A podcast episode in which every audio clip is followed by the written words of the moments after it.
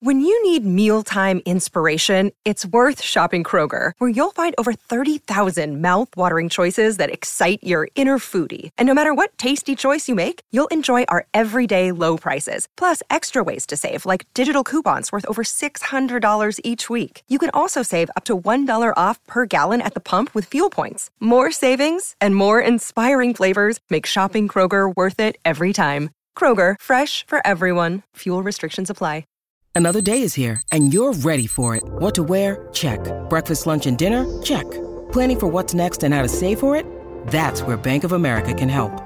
For your financial to-dos, Bank of America has experts ready to help get you closer to your goals. Get started at one of our local financial centers or 24-7 in our mobile banking app. Find a location near you at bankofamerica.com slash talk to us. What would you like the power to do? Mobile banking requires downloading the app and is only available for select devices. Message and data rates may apply. Bank of America and a member FDIC.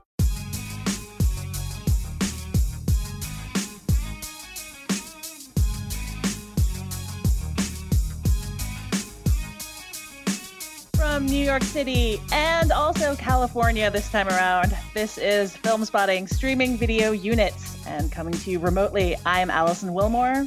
And I'm Matt Singer, and goddamn, well, I declare, have you seen the like? Trouble ahead, trouble behind. I set out running, but I'll take my time to listen to the river sing sweet songs to rock my soul. Uh, got that all out of your system? Just keep trucking on. Okay, I'm good. On this episode of Film Spotting SVU, we're loading up the van, throwing our shoes out the window, and voyaging deep into the heart of Amir Bar-Lev's epic Grateful Dead documentary, Long Strange Trip. Later in this episode, we'll bring you Q shots where we recommend some movies you can rent or stream at home right now, all of them with a theme in common with our main review. Uh, and since Long Strange Trip is almost four hours long, Matt, you first suggested other really long movies. But I refuse to go along with this attempt to murder us both with a lack of sleep as we attempted to prepare for this episode. Instead, we're going to talk music docs, a forever thriving subgenre with some high highs and some low lows. But before that, we're going to do Opening Break, a segment we do in conjunction with Movies on Demand, in which we spotlight a few titles that are new on demand on cable. Matt, what have you got for us this time around? My first pick this time, one of my favorite movies of the first half of the year. I haven't officially made like any kind of best of 2017 so far list yet. Maybe that's something we can talk about on our next episode, but this will almost definitely be on it. It is T2 Trainspotting, which will be on VOD on June 27th. Danny Boyle and the cast of the original Trainspotting reunite 20 years later for what I thought was a very effective sequel about a drug that is almost as powerful as heroin nostalgia. Uh, Ewan McGregor's character Renton returns home to Scotland after 20 years away, and he's looking to reconnect with his old life that he had left behind. And throughout this film, these frankly middle aged losers are trying to wrestle with the fact that they are getting older and they still sort of dwell on and want to live in their pasts. And I, I know the movie wasn't loved by everyone, and certainly Trainspotting, I, even I would ar- not argue that Trainspotting was crying out for a sequel, even though there was a novel sequel that was written, I think, about a decade ago. But I really felt like in a lot of ways, Trainspotting 2, I, I, I, guess T2, I, it's a terrible title. I, I love the movie, but it really is a, a bad title. Um, I do think it is kind of a great movie of this moment. I think that that urge to wallow in nostalgia, we see that everywhere in popular culture right now. And I thought the way that this movie was explicitly about that was really interesting. It is also all about Brexit and all of the economic issues around that because these guys are very down on their luck. And when Ewan McGregor returns home to Scotland, he sees this place that is very different. It's globalized, but he and his buddies have very much been left behind by that. And I was also really impressed by the way that uh, this movie really tries hard to in a way like deflate everything about the original Trainspotting and everything that made them look cool the first time around even though it was in some ways a cautionary tale about heroin use. The style of that movie, the editing, the cinematography, the music, a lot of it did kind of glamorize certain aspects of this world. And I liked the fact that this movie really kind of ripped off a lot of the cool varnish, uh, and you saw what these guys look like 20 years later. And it's it, this is not a movie that um, people are going to be like, yeah, that's what I want to do. That's what I want to be like. I'm going to put this poster on my dorm wall. So I, th- I thought it was a really effective film. I, I, think it's worth checking out. That's T2 Trainspotting, uh, available on VOD on June 27th. Next up, available on June 20th, a movie that will not be on my best of the year list, but I think I still had a reasonably fun time with, is Life. It's a pretty shameless ripoff of Alien about the crew of an international space station, I guess the International Space Station, including Ryan Reynolds, Jake Gyllenhaal, Rebecca Ferguson from Mission Impossible. Um, they find this tiny little frozen cell of some alien life from Mars they very stupidly nurture it and wake it up and feed it and let it grow and then they even more stupidly allow it to escape quarantine and pick them off one by one. The characters are very, very dumb. Way too dumb, I, I, felt, for, you know, these are astronauts, physicists, doctors. They should be the smartest people on Earth, but they're very, very dumb. But the sequences with the alien, who is named Calvin, which is never not funny in the movie, the fact that they're terrified of this thing called Calvin, um, no offense to any Calvins out there. Um, the scenes where it breaks out of this prison, uh, I thought were very effective. And overall, I think there's enough good, kind of spooky, scary scenes that make it worth a mild recommendation on demand. That is Life, available on June 20th. And finally, available now, a movie I am dying to see after I missed it in theaters John Wick Chapter 2 Keanu Reeves back in action as everyone's favorite dog loving, head obliterating assassin. Uh, this time he is traveling through Europe. I know almost nothing else about the movie, and I don't need to know anything else about the movie. Uh, that's frankly enough. Uh, if you saw the first movie, you know exactly what I'm talking about. Uh, yeah, John Wick Chapter 2, now playing on demand. What is it about the Grateful Dead? Grateful Dead. The narrative of the Grateful Dead was that we're the same as you, you're the same as us. There is no real distinction. The camaraderie and the fellowship in that is so powerful. Yeah, let's have some fun We were experimenting with. On every episode of Film Spotting Streaming Video Unit, we let you choose our main review by voting on one of three options. And in our last episode, we gave you a choice between war and love of the tie dyed variety.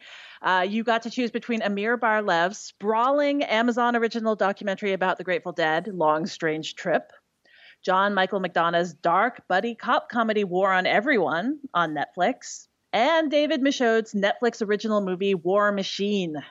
And for once, love, albeit an extremely complicated and bittersweet sort of love, triumphed with Long Strange Trip coming out on top. Long Strange Trip is directed by Amir Bar-Lev, a documentarian who's made other acclaimed films like My Kid Could Paint That and Happy Valley.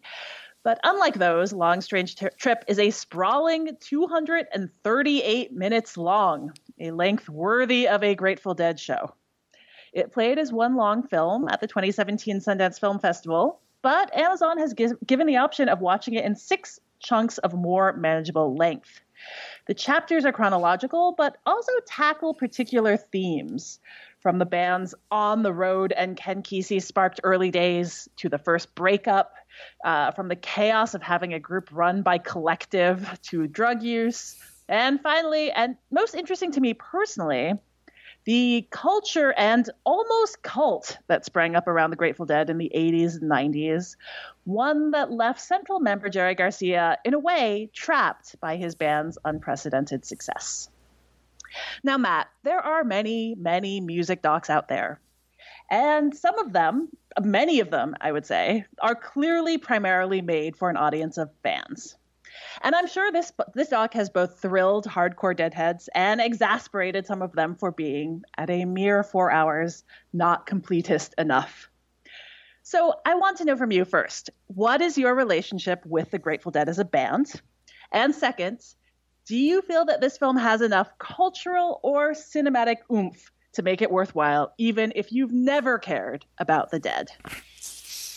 Okay, so my relationship with the Grateful Dead, it's pretty minimal. I have listened to a bunch of their albums, all the classic albums, American Beauty and Workingman's Dead. I've definitely listened to them a bunch of times. I mean, they're certainly not one of my all-time favorite bands, um, but I do know a lot of their best-known songs. I never saw them live. Um, I did not see them before the before Jerry Garcia passed away, so I've never seen them live. I've never seen any of the offshoot bands that are were around, still around, the Dead or the other ones or uh, RatDog or any of the many different side projects and offshoot bands that have existed since Jerry Garcia passed away. So it's a pretty i would say i'm a very very very casual fan i think they have some lovely songs i've never been in general a big like jam band guy i'm not a big drug user i've never been into any of those bands where the whole idea of it is to sort of you know, maybe take a little something and go to a concert that's like six hours long and and uh, you know spin in place or whatever. Like that's just generally not my particular thing. In terms of the relevance of this movie or um, its resonance culturally, or whether it's you know it, whether it's it, it I guess does it earn the four hours? maybe if that's sort of a way of interpreting your question. I, I thought it was generally pretty interesting. Um, I you know, I I would have been fine with a three hour documentary about the Grateful Dead. Certainly, there is a lot of material here. Certainly, the the Grateful Dead demand a longer than an eighty five minute typical band chronicle movie for sure. And I actually 100% agree that the most interesting part of this movie was the chapter, and I think it's called Deadheads. And I thought that that was easily the most interesting part and could have almost been its own movie. I, you know, mm-hmm. maybe you could make a 90 minute movie just about the culture around um, the Grateful Dead. I don't know uh, why. Maybe we can talk about why, but I while I am certainly not a deadhead, I thought that was the best part. The other part that I thought was very interesting was the Wall of Sound portion, which was not its own mm. episode, but was a large chunk of one episode where they talk about the tech side of the band and how obsessed they were with sound quality, um, and that they built this gigantic, unheard of, and very famous. Even I knew the Wall of Sound before watching this film. This gigantic speaker system that they used to tour with in the '70s, and I thought hearing about the, the specifics of that was really interesting. But it is a little long. I, you know, the surviving members of the Dead, I didn't find them to be generally particularly like fascinating interview subjects. Mm-hmm. Um, they don't have a ton to say. Like they, there, there wasn't a lot of like surprising stuff in there. They seemed a little guarded in certain ways about Garcia and their choices. I thought some of the interview subjects that were more, you know, like scholars or just really huge deadheads were a little more like interesting. Al Franken. Al Franken is an interesting uh, talking head but I actually would have liked maybe to hear more from Deadheads since I thought they were really interesting, more from like experts and critics and stuff. Because I just thought the band itself, their interviews were just not very illuminating or interesting.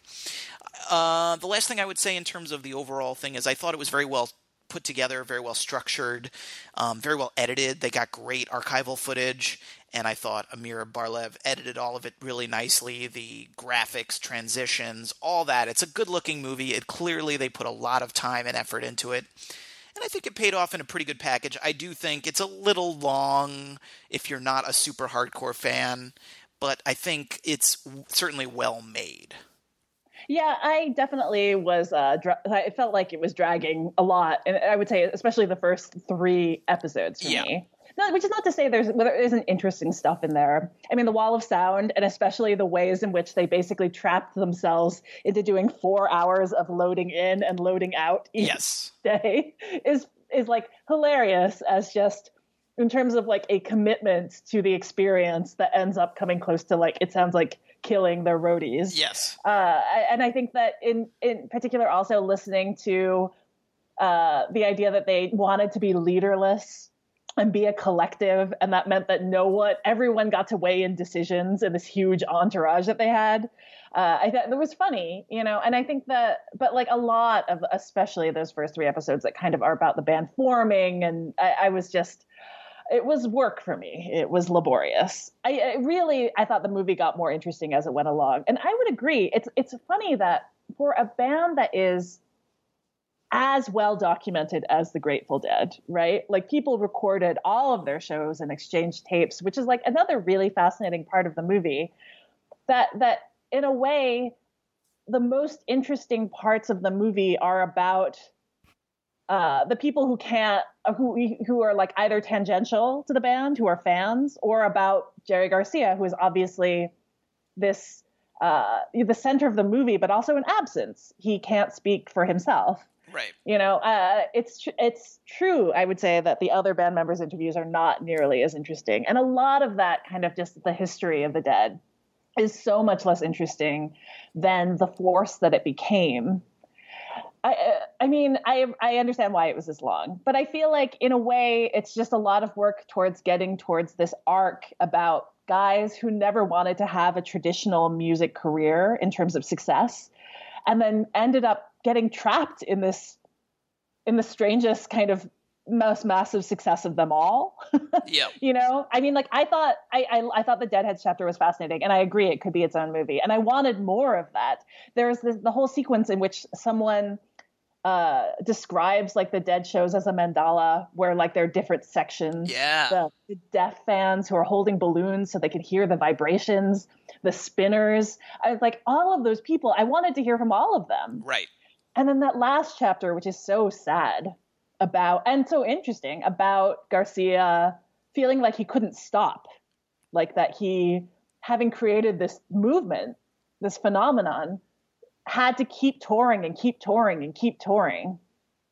Yeah. Uh, I, I just thought that that was, I mean, that ending I thought was very powerful. It Yes. just, it, it had to cover a lot of ground to get back there. Yeah, I, we're we're very much on the same page. I mean, it's true. There's like these incredible ironies that I think are at the core of the band. Like you're saying, these guys who they didn't want to have a leader, they didn't want to have a traditional structure, they never wanted to have a job, they just wanted to, you know, be hippies basically, and then you know ended up.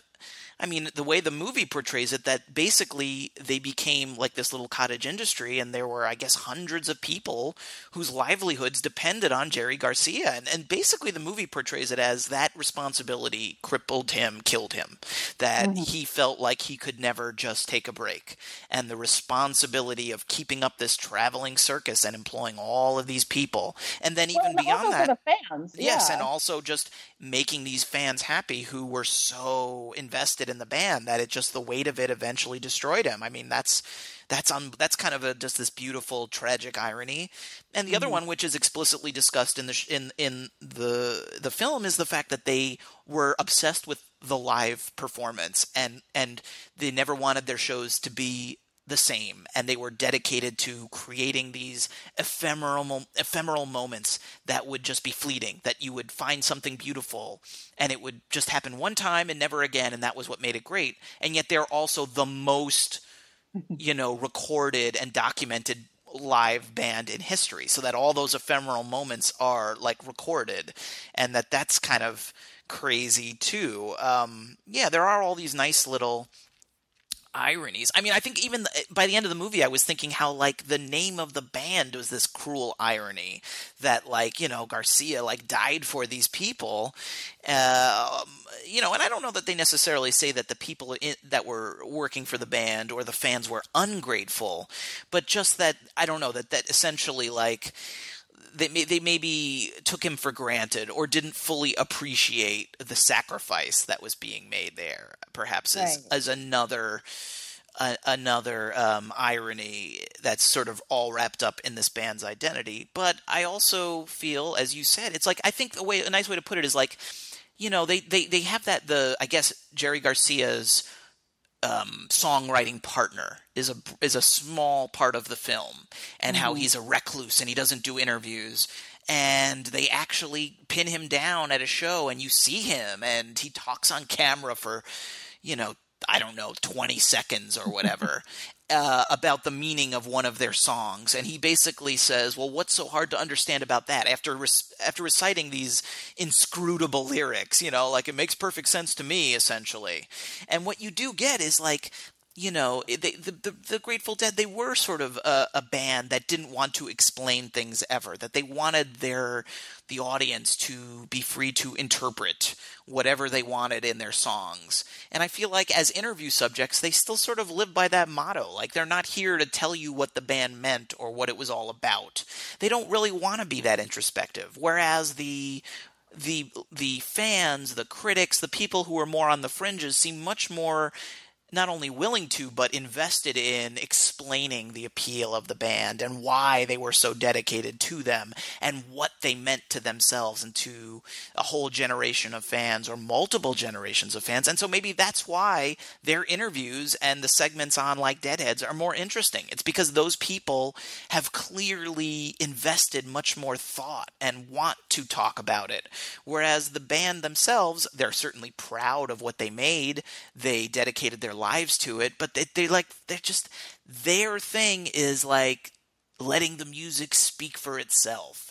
And that was another thing that I felt about this movie was that while it's wall to wall dead music, there's not like a lot about talking about individual songs or or really like basking in live performances. I don't know this for certain, but it often seemed to me like the video that we're seeing of live performances isn't synced up with the music. They found, you know, obviously they found maybe they found recordings even of the same show as the video. But to me they looked like silent films that were just matched up as best they could with with the uh, audio. And you know, you don't really get a sense that you're really basking in uh, magical live musical moments. Um, the music sounds pretty good, uh, but I didn't really, you know, it's not like a great chronicle of a live band in the way that you know great concert films are. I didn't think. What do you think? Yeah, no, I would agree. I mean, I think that, you know, there are a lot of times when a familiar Dead song comes on and it, you get goosebumps, but it's not a live performance, you know? Right.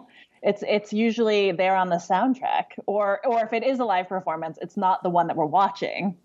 Uh, yeah, and I didn't I mean, I don't know if that was a choice made because of just like what footage was available, like in terms of archival footage. Uh, there's definitely a story early on about uh, the dead sabotaging an attempt to make a film, right. uh, a concert film, by dosing the crew with acid.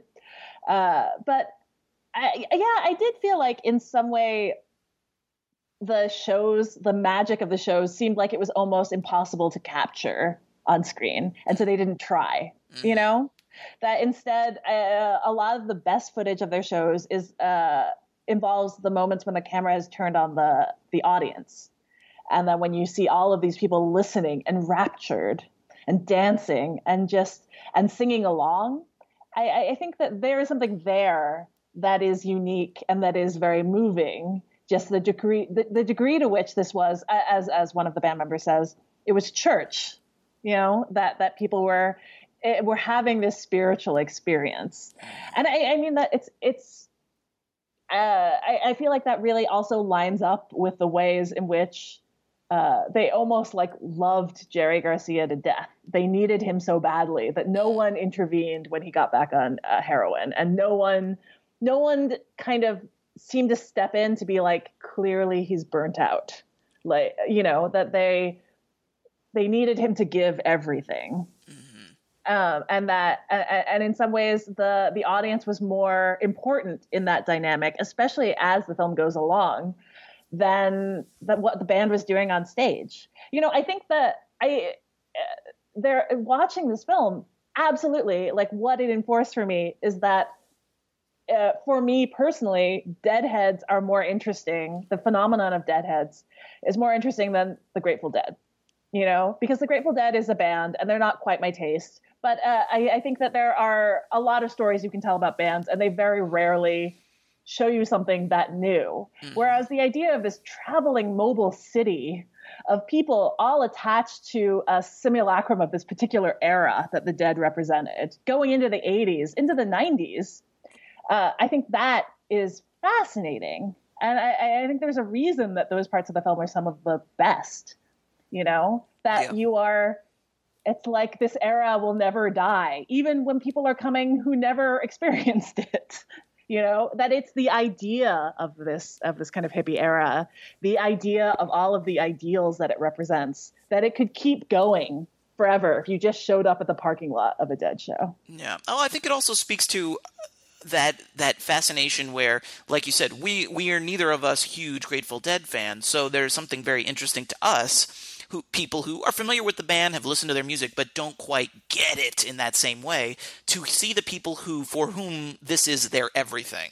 This is mm-hmm. their obsession. This is their singular thing. This is what they they live and die for is the band. So to, you know and to see that passion i feel like you know it's it's like any subculture documentary. When you see a, a film about people who are obsessed you know um, uh, comic book collectors or uh, theater, you know, theater goers or Cinemania. Cinemania. Yeah, I think there's a similarity there or, you know, like people who are into baseball cards or whatever it is where I I personally am just very interested in in stuff like that, in learning about people who have dedicated their lives to this very narrow thing and like especially with the Grateful Dead where it's it's you know, it's not like they have a massive catalog of, you know, songs. It's it's about hearing those couple of songs that you love a hundred different times in a hundred different ways and being super attuned to oh the guitar solo in this version from 72 versus the drum part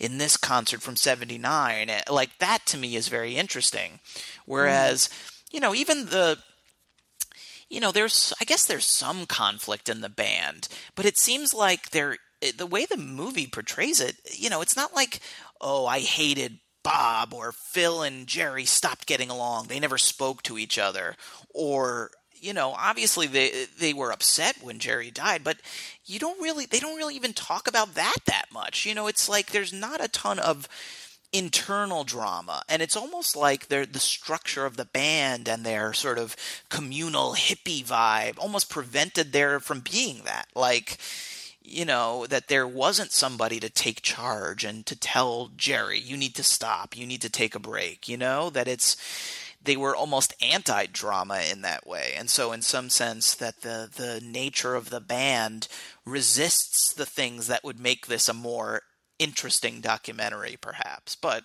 yeah yeah i would i mean I, I i think that is what i missed a lot is that none of them even at one point i mean they lose more than one keyboardist right? Yes. like more than one keyboard player dies. And there's one point where you know uh, brent Mid, uh, Mydland who is they say was essential to the the kind of sound of the band in the 80s he dies and it's so kind of like offhandedly mentioned. Yeah.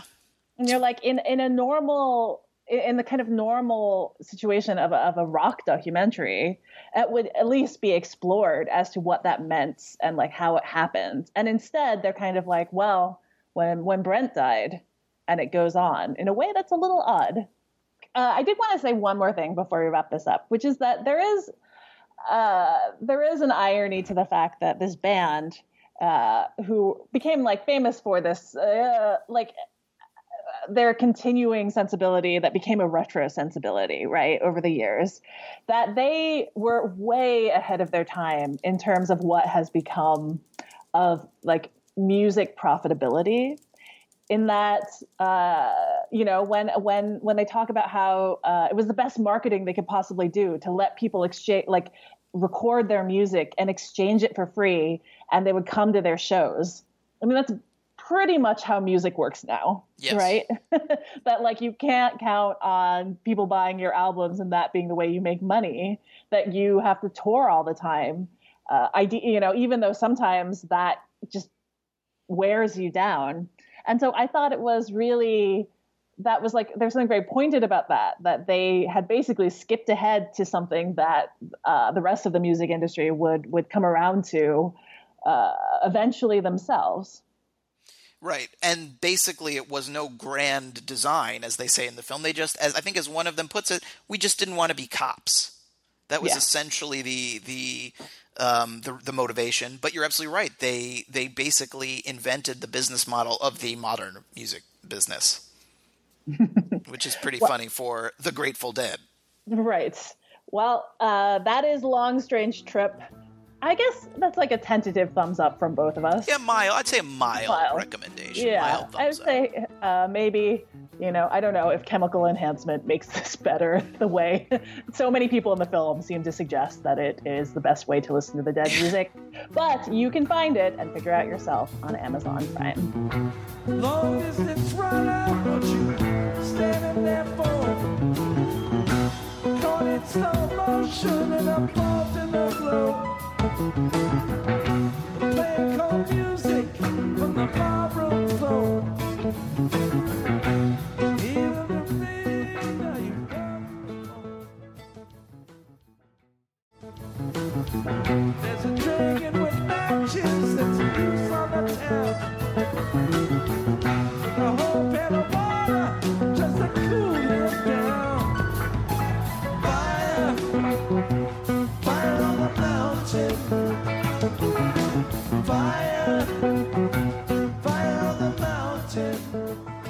All right, we're going to talk about music documentaries. I think we've we've kind of like danced around this topic before.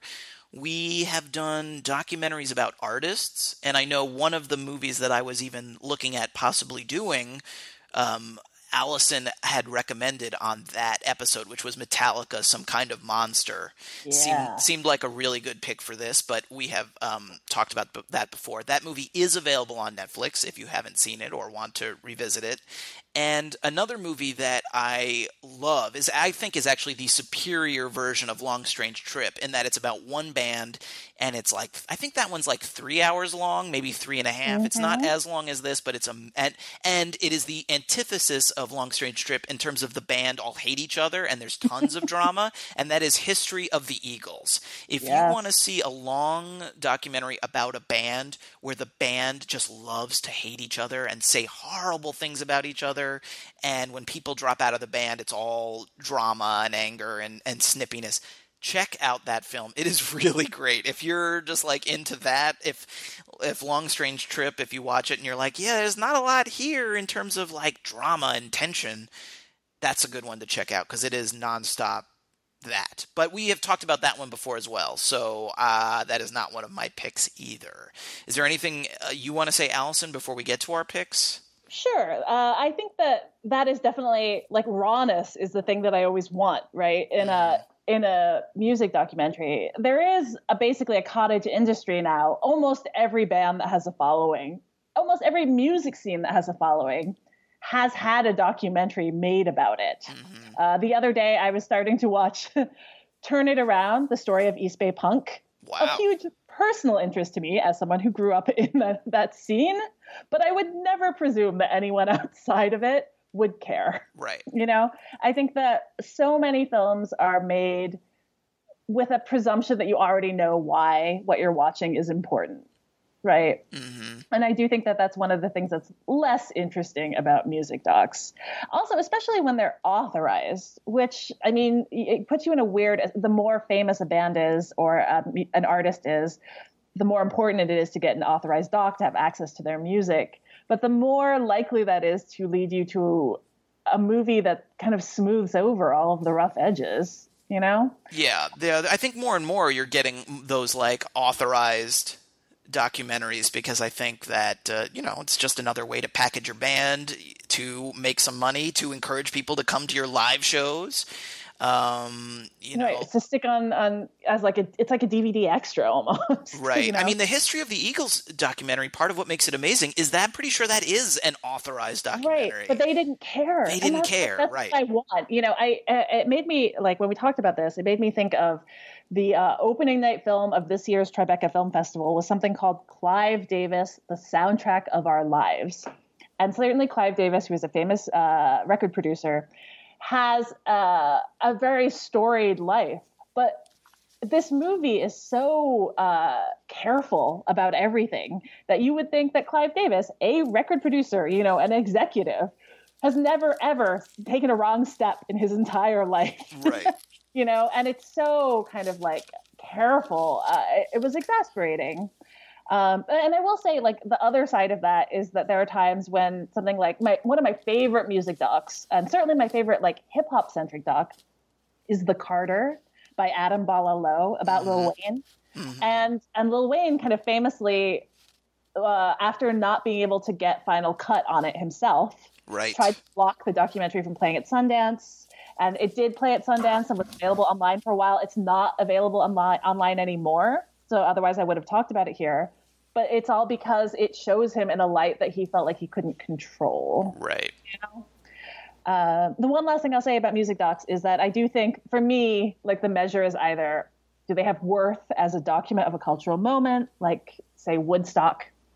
Do they have worth as a film and as a, or as a story, like say Anvil, the story of Anvil, about a, a band I had never heard of until I watched that movie, or you know maybe they have both, like Gimme Shelter. Uh, I think that that is the main my main measure for like when a music doc is actually good and not just kind of feeding into my existing fandom. I think But that what's your first pick? my first pick, I think those are great criteria to judge them by, though. I just want to say that. So my first pick is one of my all-time favorite documentaries. I mean, music documentary, but any kind of documentary. This is a, a favorite film of mine, and I I looked it up. It didn't look like we had talked about it on the podcast before. I couldn't find any evidence of it online, although it did. It did look like Allison. You recommended its predecessor once on the show.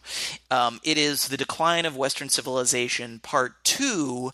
The Metal Years, which uh, is available right now for rent, or if you have a Starz uh, subscription on your cable, or I guess they have an app now as well. If you have Starz, it is available right now on Starz, and this is uh, the middle part of a documentary trilogy about the Los Angeles music scene of the 80s and I guess the early 90s by Penelope Spheeris, who went on to direct Wayne's World and a bunch of good movies. Uh, the first film is about punk rock. That was the one I think Allison recommended on the show at some point. The third film is about gutter punk, and I think it's about homeless kids in LA. The middle film, which is the one that I'm specifically recommending, is about heavy metal. And uh, G- as Gene Simmons says in the first lines of the movie, this movie is about groups, metal, guitars, girls, all that stuff. But ultimately, the movie is only half the story because half the true magic is about the fans. The most vocal fans of all time are heavy metal fans. They're the best. I salute them. So it is this kind of work of almost, I would say ethnography, but almost like sarcastic ethnography. Like it doesn't have a, a story per se.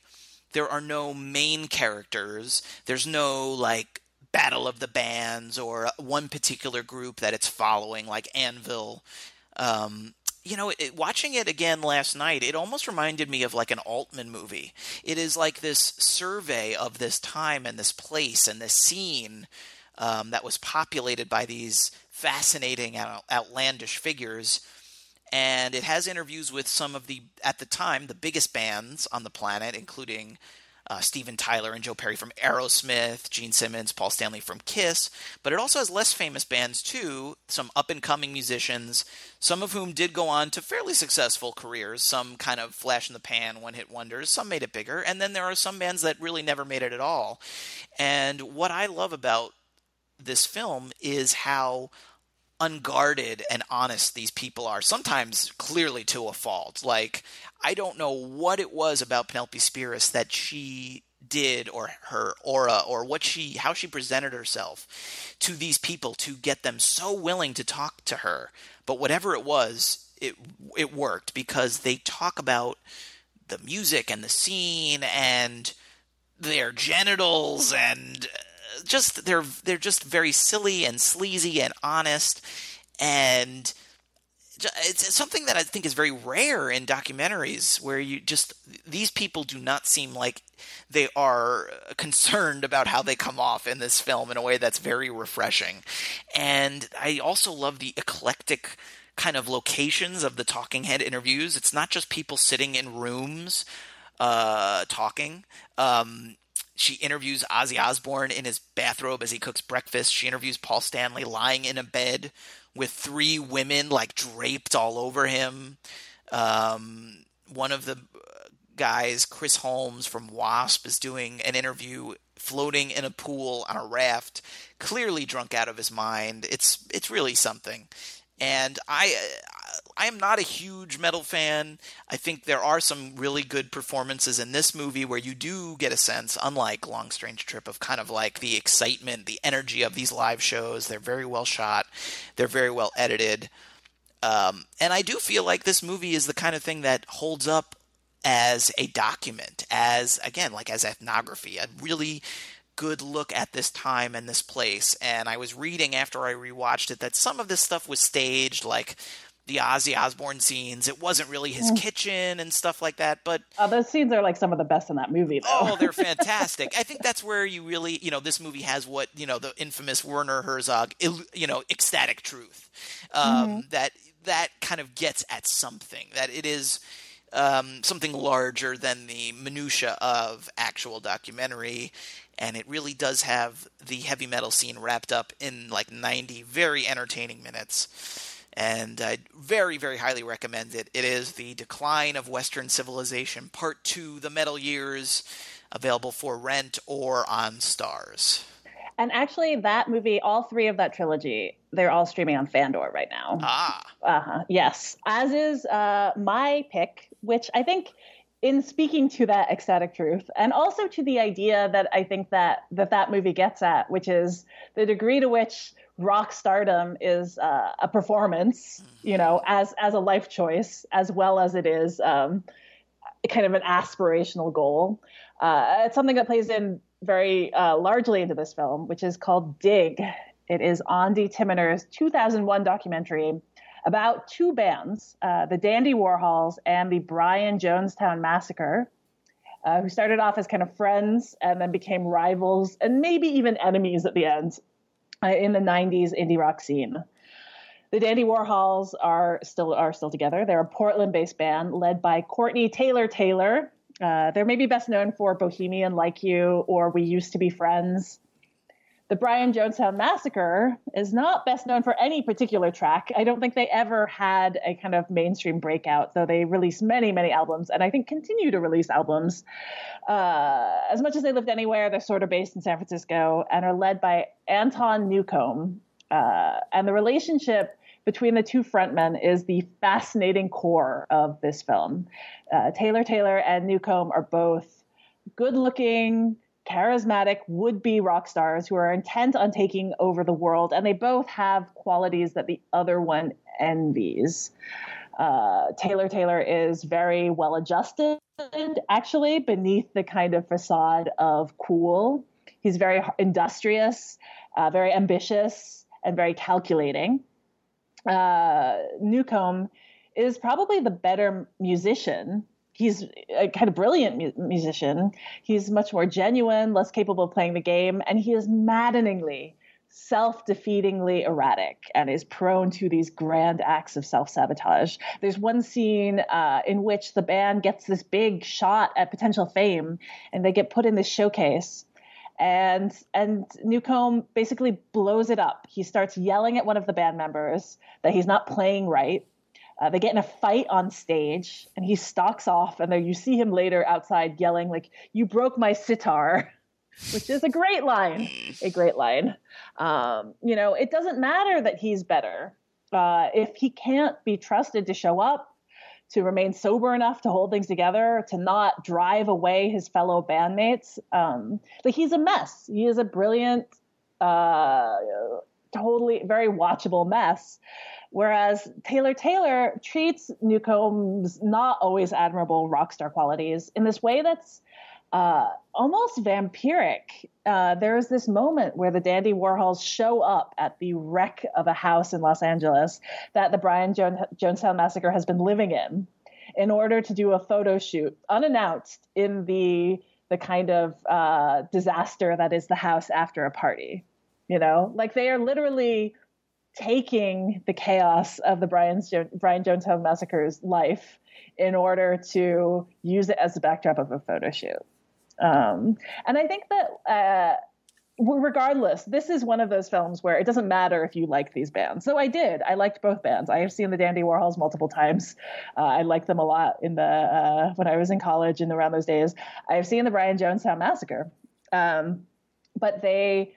Uh, it feels like uh, this moment that really maybe a, a turning point for when rock star excess and kind of erratic genius was something you worked around you know, that like someone could be a mess. Someone could be even Jerry Garcia, right, uh, on heroin, and people would manage it because it made too much business sense to not. Mm-hmm. And I think the current moment we're at, whereas stardom comes from a lot of savvy and brand management. You know. I don't think that Newcombe com- comes off terribly well in this movie, but then neither does Daler Taylor. Like he he is, uh, I think, he is very self-aware of rockstar cool in a way that is uh, is extremely uncool, but is is makes for a great movie. Uh, I definitely recommend this one. It is Dig, and it is available on Fandor. That's a great pick. Definitely, I would echo your sentiments that you you don't need to be a fan of those bands to enjoy that one, and there is uh, there's plenty of drama in that one as well. Yeah. Okay, my second pick is, uh, you know, you, it's funny you mentioned uh, the opening night film. I guess at this year's Tribeca Film Festival. My next pick is a little documentary I saw a couple of years ago at Tribeca, which um, does have a lot of music docs. Um, this film did get acquired by Sundance. It had a very quiet release. Seems like something that flew very much under the radar, which I guess is maybe a little fitting given its subject. It's called Orion, the man who would be king. And this guy, Orion, uh, lived this fascinating life, and it is this incredible story, like Allison was saying earlier. Are these films great stories? This one definitely is an incredible story, which I knew absolutely nothing about before the film. Uh, this guy, Orion, he was an aspiring singer from Alabama who had a voice that sounded just like Elvis. Um, they play his music in the movie, and you go, "That's got to be Elvis." No, that was this guy. Jimmy Ellis was his his name. Uh, he grew up in rural Alabama, where being in the music industry was very much looked down on as, you know, silly, frivolous, whatever you want to say. He came from, I think, like a farming family, and he was expected to sort of just do that with his life and it took him many years to kind of break away and even attempt to make a go of it in the music industry. And by the time he did, he was a little bit older. He was like in his early 30s. And he was just a guy who sounded a lot like Elvis. Well, at this point, there already was an Elvis. So it's like, what is there for Jimmy to do? This is the mid 70s. This is long before anything like American Idol. But I think you could guarantee Jimmy would have been the kind of guy who would have gone on a show like that. But this was well before it existed. But then Elvis died, and the owner of Sun Records at the time, which had been Elvis's record label when he was just uh, starting out, becoming huge, hatched this idea that was based around this book. Uh, this woman, Gail Brewer Giorgio, wrote this book called Orion, basically like a roman clef about Elvis, where the Elvis character, who was named Orion, faked his own death because he was sick of being famous. And so the idea that these some of these producers and songwriters hit on was like let's turn the Orion from the novel into a real guy. Let's put him on stage and take him on the road and they got Jimmy Ellis to play Orion. He would tour the country and he wore a mask. And he, when he was in interviews and, and things, he would claim, Oh, I'm Orion. He wouldn't reveal his real name and in publicity, they strongly hinted, although they never said it, that maybe this guy is really Elvis, but Elvis faked his own death, which of course people did uh, believe that. Some people really became obsessed with the idea that Elvis had faked his own death.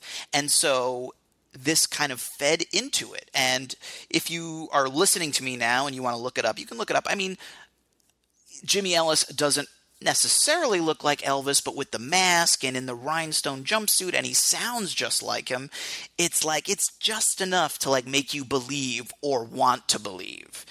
And it's an incredible story, and it has great interviews. The film does with many of the people in Ellis's life. It does have old uh, archival interviews with Ellis, who died before the movie was made. And what I enjoyed about this was besides just the fact that it's a great story is you know a lot of documentaries music documentaries and even music documentary shows like when we were teenagers behind the music was like ubiquitous there were dozens maybe hundreds of episodes and i watched mm-hmm. a ton of them and they all have the same basic arc early success and then excess, drugs, women, whatever, and then, you know, the decline and then the inevitable comeback. And that is not the story of Orion. This is a very different sort of arc than you often see in a music documentary. And it's basically uh, I don't want to spoil too much, but it's basically like a tragedy, uh, almost like in the like Greek sense or the ancient classical sense about a guy who got exactly what he wanted: a music career, a little bit of fame, uh, women. He was had a he had a real taste for the ladies, as we learn in this film. Um, but that he got everything he wanted, but it kind of it didn't make him happy, and it wasn't when he got it, it wasn't quite what he thought it would be, and he had to wear this mask everywhere, and he wasn't allowed to just be himself. And a lot of people thought he was kind of a joke because he was playing off of Elvis's death and trying to kind of seem like, you know, he was Elvis or an Elvis impersonator or whatever. And all of that and how it sort of ruined him in certain ways, I think is very interesting and, and very sad. I guess the movie is a little bit like something like a Searching for Sugar Man, you know, but I actually like this movie better than that one, and I think it's very effective, kind of a cautionary tale about show business. The director is a, a woman named Jeanie Finlay who has a very, I think, a very warm and kind of empathetic approach that I appreciate. She also directed this very good documentary that I saw, I think it was at South by uh, quite a few years ago now, called Sound It Out, which was about one of the last surviving record stores in England, which I also would recommend. So, if this movie that if you you know if it sounds interesting, I think you would you should check it out. It's it's very very uh, interesting story. It's well done. It is Orion, the man who would be king, and it is available right now on Netflix. All right, for my second pick, I also went with a film that doesn't fit into that very kind of uh, codified behind the music arc that I think so many music documentaries have absorbed now. Mm-hmm. This like rise, act of hubris, fall, and then redemption kind of uh, curve. Mm-hmm. It, it, doesn't work at all. It's a it's a film that I have mentioned before, but wanted to talk about in a little more depth. It is a poem is a naked person, and it is available for streaming on Filmstruck. Uh, and I think that you know in that that kind of arc that is like half worshipful and half informative uh, the like the, the kind of traditional music doc uh, makes an argument for the importance of its subject. And what i love about this film is that this film makes no active argument at all and yet absolutely will sell you on how uh, just charismatic and electric and talented Leon Russell, its subject is. It was directed by Les Blank, uh, who kind of has famously made many docs about musicians and regional music scenes, in addition to making docs about Werner Herzog eating his shoe and making Fitzcarraldo. Uh, Blank made movies about Lightnin' Hopkins, about Norteño performers, about polka, about Francisco Aguabella. Uh, this film was uh, actually paid for in part alongside uh, along with a business partner by Russell, who brought Blank in for a few years. Uh, he shot this film from 72 to 74 only for music clearance issues and creative disagreements to prevent the release of the movie for years and years and years. Not until 2015 did this movie actually screen at South by Southwest, uh, which is where I saw it uh, with Russell, who has since passed away, showing up. So it was a kind of it was a really neat screening to get to go to. But I, I think what's also really neat about this film is how much it is freed from a lot of the conventions of music documentaries. It is so not 2015 ish. It plunges you into the life at Russell's Grand Lake, Oklahoma recording studio. Uh, it shows you all kinds of, in addition to showing you like rehearsals and performances and uh, just the life of the studio, it like dig- digresses into all kinds of odd things. Um, it, it digresses into showing an artist painting a mural inside Russell's empty swimming pool into a snake eating a chick, uh, into all kinds of just like freak out oddness. In you know the the it tries to capture a feeling rather than to capture a particular narrative. Uh, it does include performance footage of Russell that uh, who died in 2016 that is just so electric. Um, he is really the silver foxiest dude. Uh, he's really vibrant in his denim and his American flag hat, just pounding on the piano keys in a concert and howling into a mic. Uh, you know, if Dig is an attempt to capture what it is like to build rock stardom up self consciously from the ground, I would say A Poem as a Naked Person is an attempt to just do this wild, weird, impressionistic capturing uh, of someone's aura who has that quality. Um, it just tries to get at what it's like when someone just seems like they're larger than life, you know, and someone who is not necessarily in a place that is uh, not necessarily somewhere where uh, like New York or LA, like going through the typical structures of show business. Like this is his home. Uh, and I will say, as someone who knew Russell's music a bit, but had never uh, been particularly well versed in it, it had me chasing it down I think that, which is, I, I think, one of the the best things I can say about this, which is that it sells you on someone even when it isn't trying to.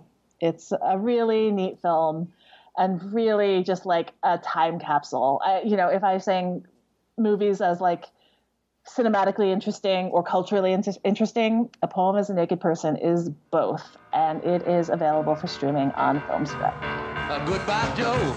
We gotta go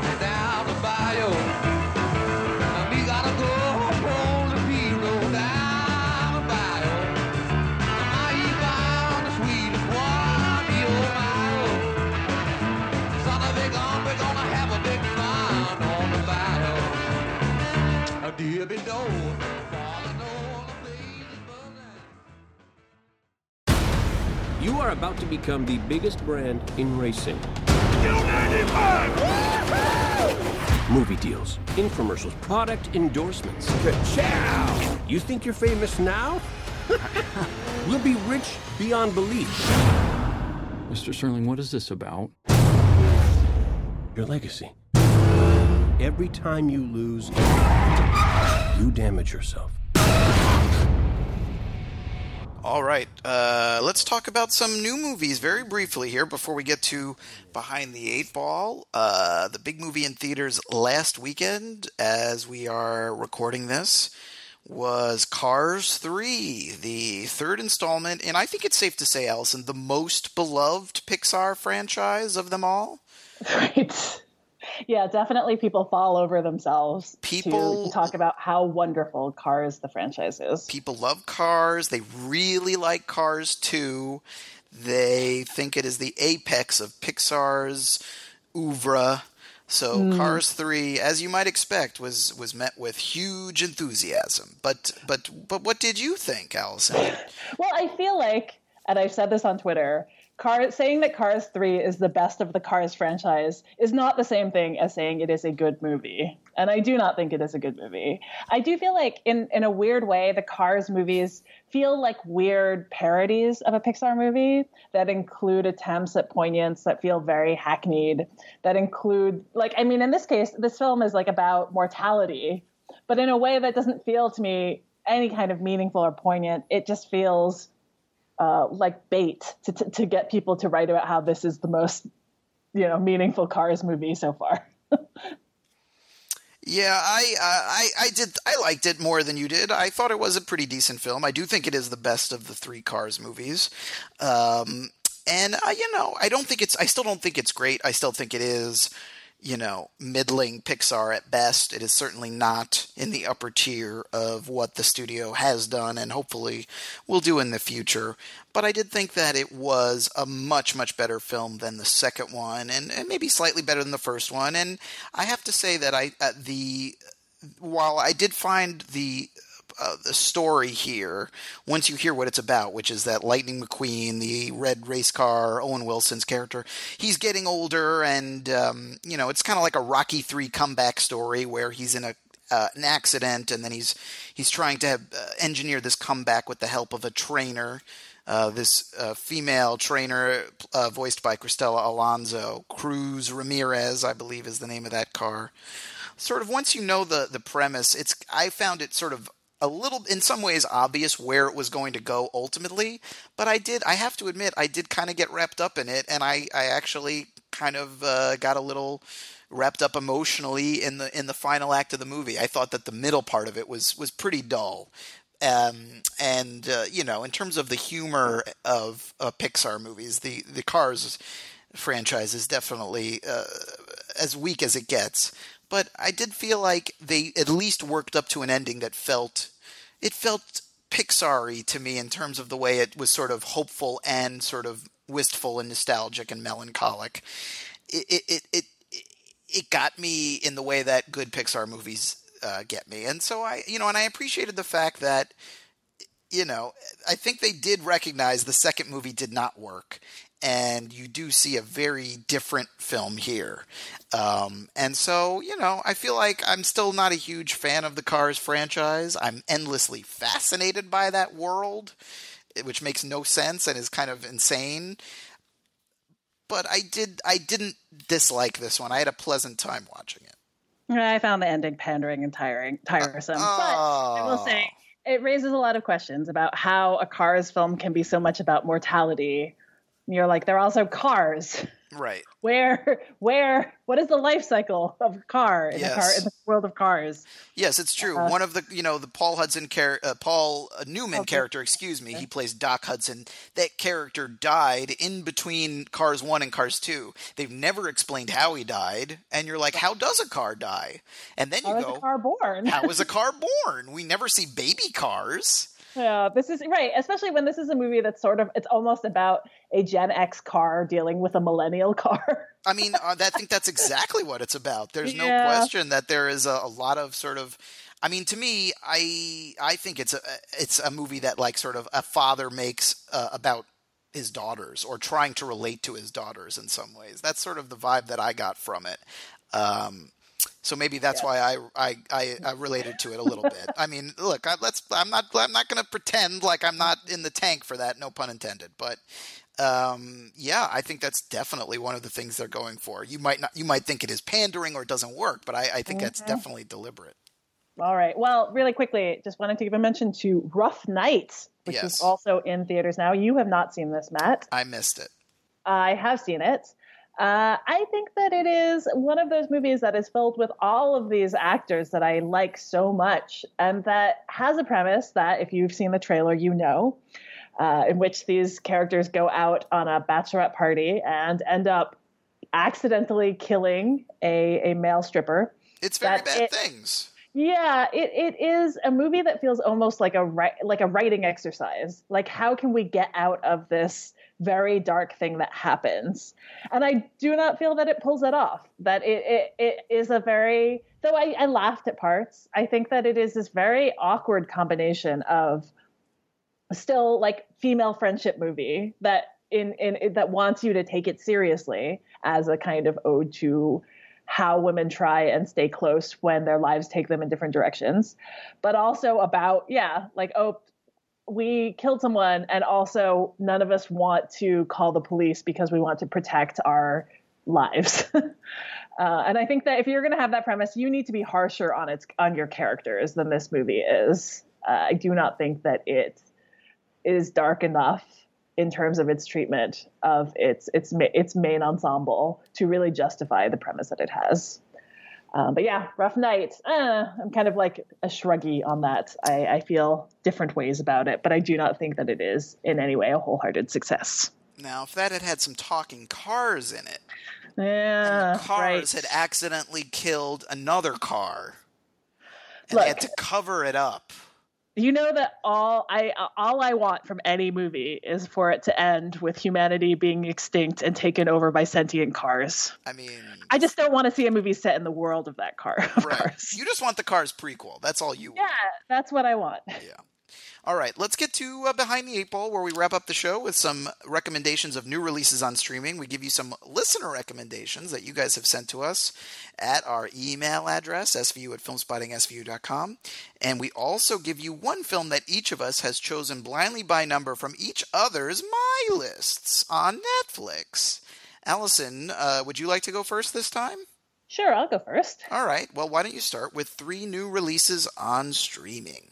Okay, uh, ahead of Bong Joon Ho's Netflix original movie Okja, which is premiering soon, Netflix has added two more of Bong's films in addition to The Host, uh, which was already on there.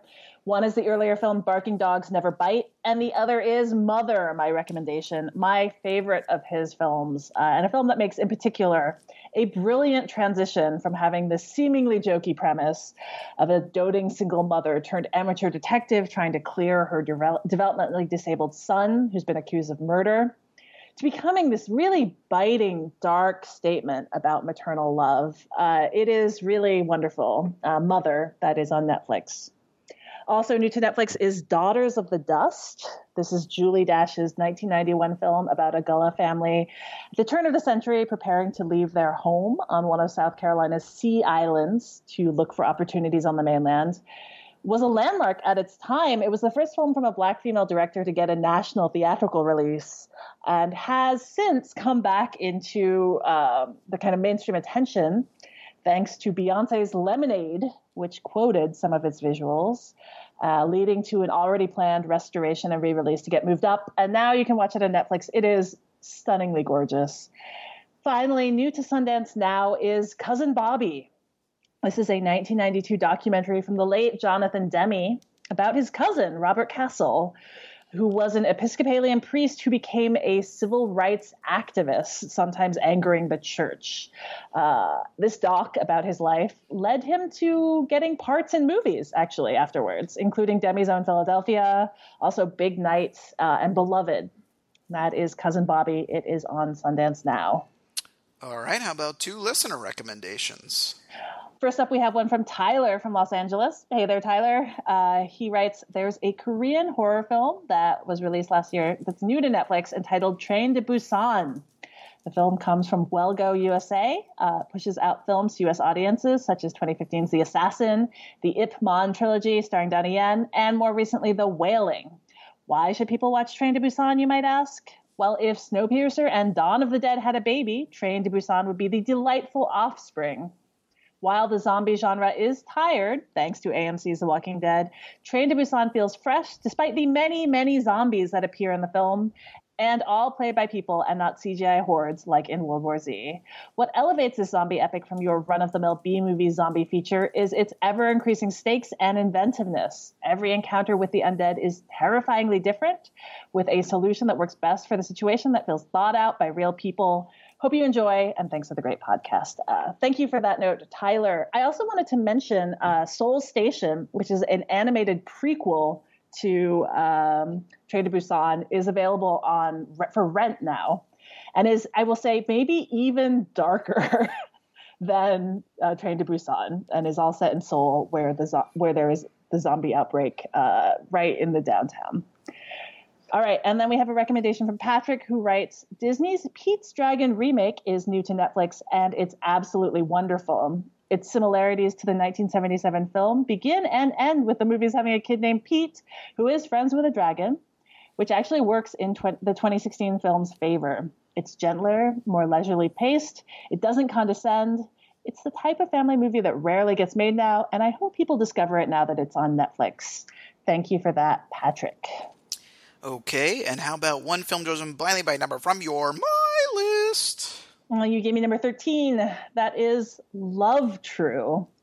Uh, that's a 2016 doc from Alma Har'el, who is a music video director and who also made the documentary Bombay Beach.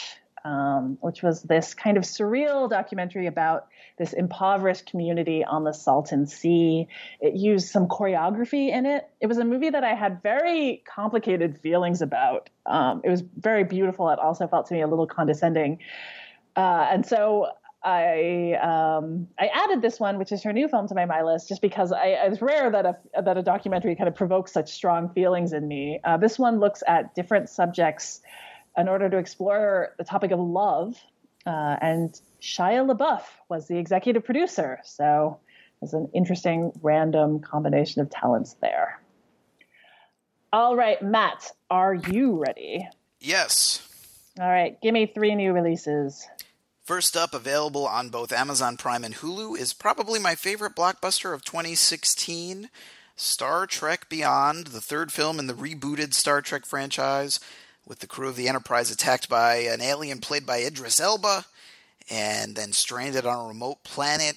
Some great action and adventure, great camaraderie with the crew, and I think a very clever meta meditation on why we still need Star Trek, which was made uh, just in time for the franchise's 50th anniversary last year. So that's Star Trek Beyond. It's on Hulu and on Amazon. Next up, another very good sequel that reckons with its sequelness and whether it deserves to exist. Ocean's 12. Uh, Steven Soderbergh, George Clooney, Brad Pitt, the rest of the gangs follow up to their extremely popular remake of the old Rat Pack heist movie. Ocean's 12 was probably the least commercial, the least conventional of the Ocean's trilogy that Soderbergh made. Uh, probably the least liked, I think, widely, but I really love it for all of its weird touches, strange digressions, and the way it subverts all your expectations um, for what a movie like this should be, and 100% for it being about how hard it is to make a great sequel. So that's Ocean's 12 on Amazon Prime, and finally, also on Amazon Prime on June 22nd, another outstanding movie from 2016 that probably didn't get as much attention as it deserved Jim Jarmusch's Paterson, which is about a bus driver named Paterson. Uh, played by Adam Driver, who lives in Paterson, New Jersey, and writes poetry in his spare time. It's structured as a, a, week in his life, driving and writing and reading and thinking and hanging out with his wonderful wife and their not entirely wonderful dog. Uh, do not expect dramatic fireworks. It's a, a Jim Jarmusch movie, but it's this wonderful little observational film about poetry, and it makes poetry interesting, which is uh, uh, something that's I think very hard to do in a movie. And it's also about sort of the poetry of everyday life. I thought it was very, very good. That is Paterson, available on Amazon Prime on June 22nd. All right. How about two listener recommendations? Our first comes from John in Denver. He writes Hey guys, love the show. Upon listening to the most recent episode, a recommendation immediately came to mind. My recommendation, going sort of along the theme of unlikely duos and noir, is Clouzot's Diabolique from 1955. I first saw this in college in a film class about 10 years ago, and it has stuck with me to this day. The suspense that is created is like nearly no other. And that bathtub scene, my God, the bathtub scene. But warning don't look up the Criterion Blu ray cover art unless you want it to be spoiled. But seriously, this film is amazing. Not sure if you guys have talked about it on the podcast before or not, but I believe it is streaming on Filmstruck. Uh, that is Diabolique. I don't think we've ever talked about Diabolique on mm. the show. It's a it's a good I film. It's one I've, I've only seen it one time. I think I saw it either in film school or around that time as well, and I don't think I've seen it since then. I need to uh, I need to revisit it sometime. So thank you for that recommendation, John from Denver. Our next recommendation comes from Joseph, who says, I just discovered, literally within the last hour, a Netflix show called Samurai Gourmet. It's apparently based on a comic book or graphic novel or whatever you kids are calling them these days about a newly retired man who, while out on a stroll one day, is blocked by a train from his normal path and wanders into a tiny restaurant and, overwhelmed by his unexpected meal, decides to explore and conquer all of the gastronomic delights he has denied himself for so many years, accompanied by an imaginary samurai warrior counterpart alter ego whom only he can see. Uh, all of that doesn't really matter. It's it's just a framing device for some of the most intimately sensuous scenes of food preparation and consumption ever committed to film. Do not watch the show on an empty stomach. That's from Joseph. Samurai Gourmet. I've never heard of this show either. It sounds interesting. And, I, and I also want to say the name like Don Pardo used to say all the samurai shows on Saturday Night Live. Now it's time for Samurai Gourmet. All right. Well, with that in mind, uh, one from your my list. Uh, you gave me number six. Number six on my my list is Riverdale Season 1. Yes. uh, the plot. Wow, excitement. While I haven't nav- actually watched any of it, but I love that it's on your my list. yeah, while navigating the troubled waters of sex, romance, school, and family, teen Archie and his gang become entangled in a dark Riverdale mystery. A lot of the people I follow on Twitter like this show. They call it Hot Archie, who I'm not going to use the word they use, but uh, Hot Archie, who let's just say um, has intimate relations. Uh, yeah, I just thought it's something maybe Mel and I might watch together at some point. So that's why I put it on here. That is Riverdale Season 1. Alison, let's talk about our options for our next episode. We have three films. Uh, they are all Cannes alumni. Do I have that right?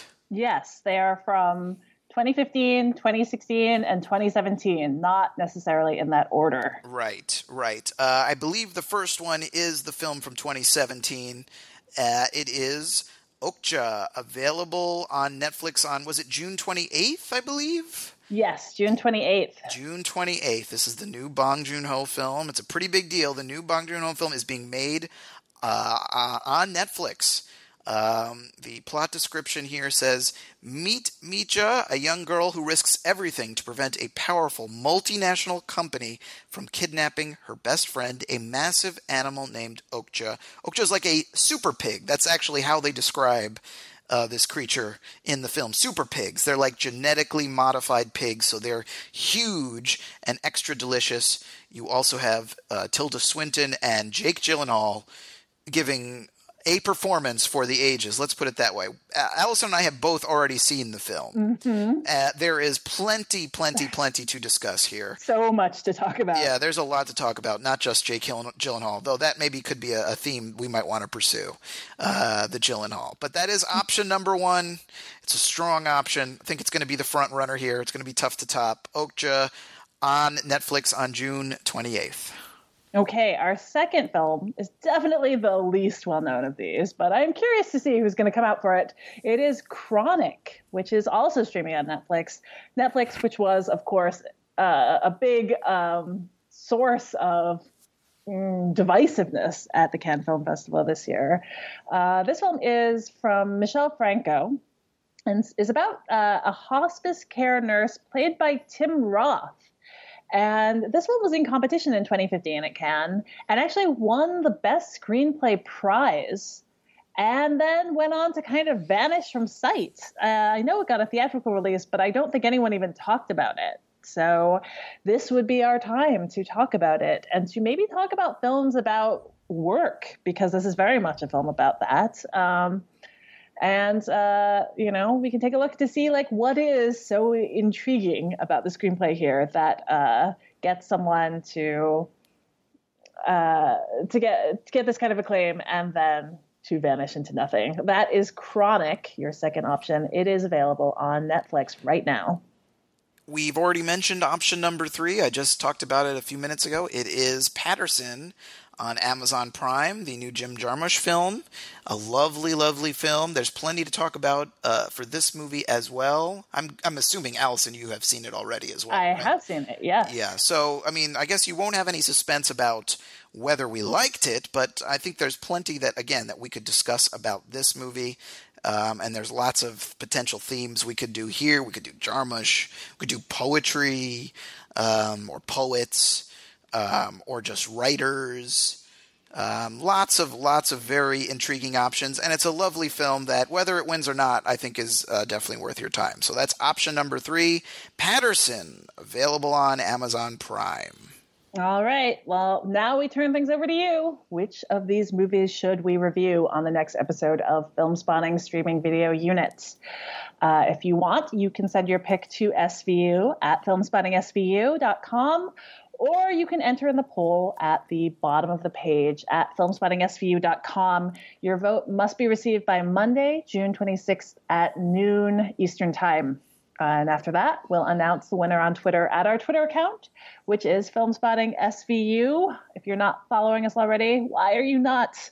Uh, and you will have all that week to watch the film and then join us for our conversation on the next episode, which will come out on Tuesday, July 4th. FilmspottingSVU.com is also where you can find our show archive as well as a list of links to all the movies and TV shows we discuss on the show.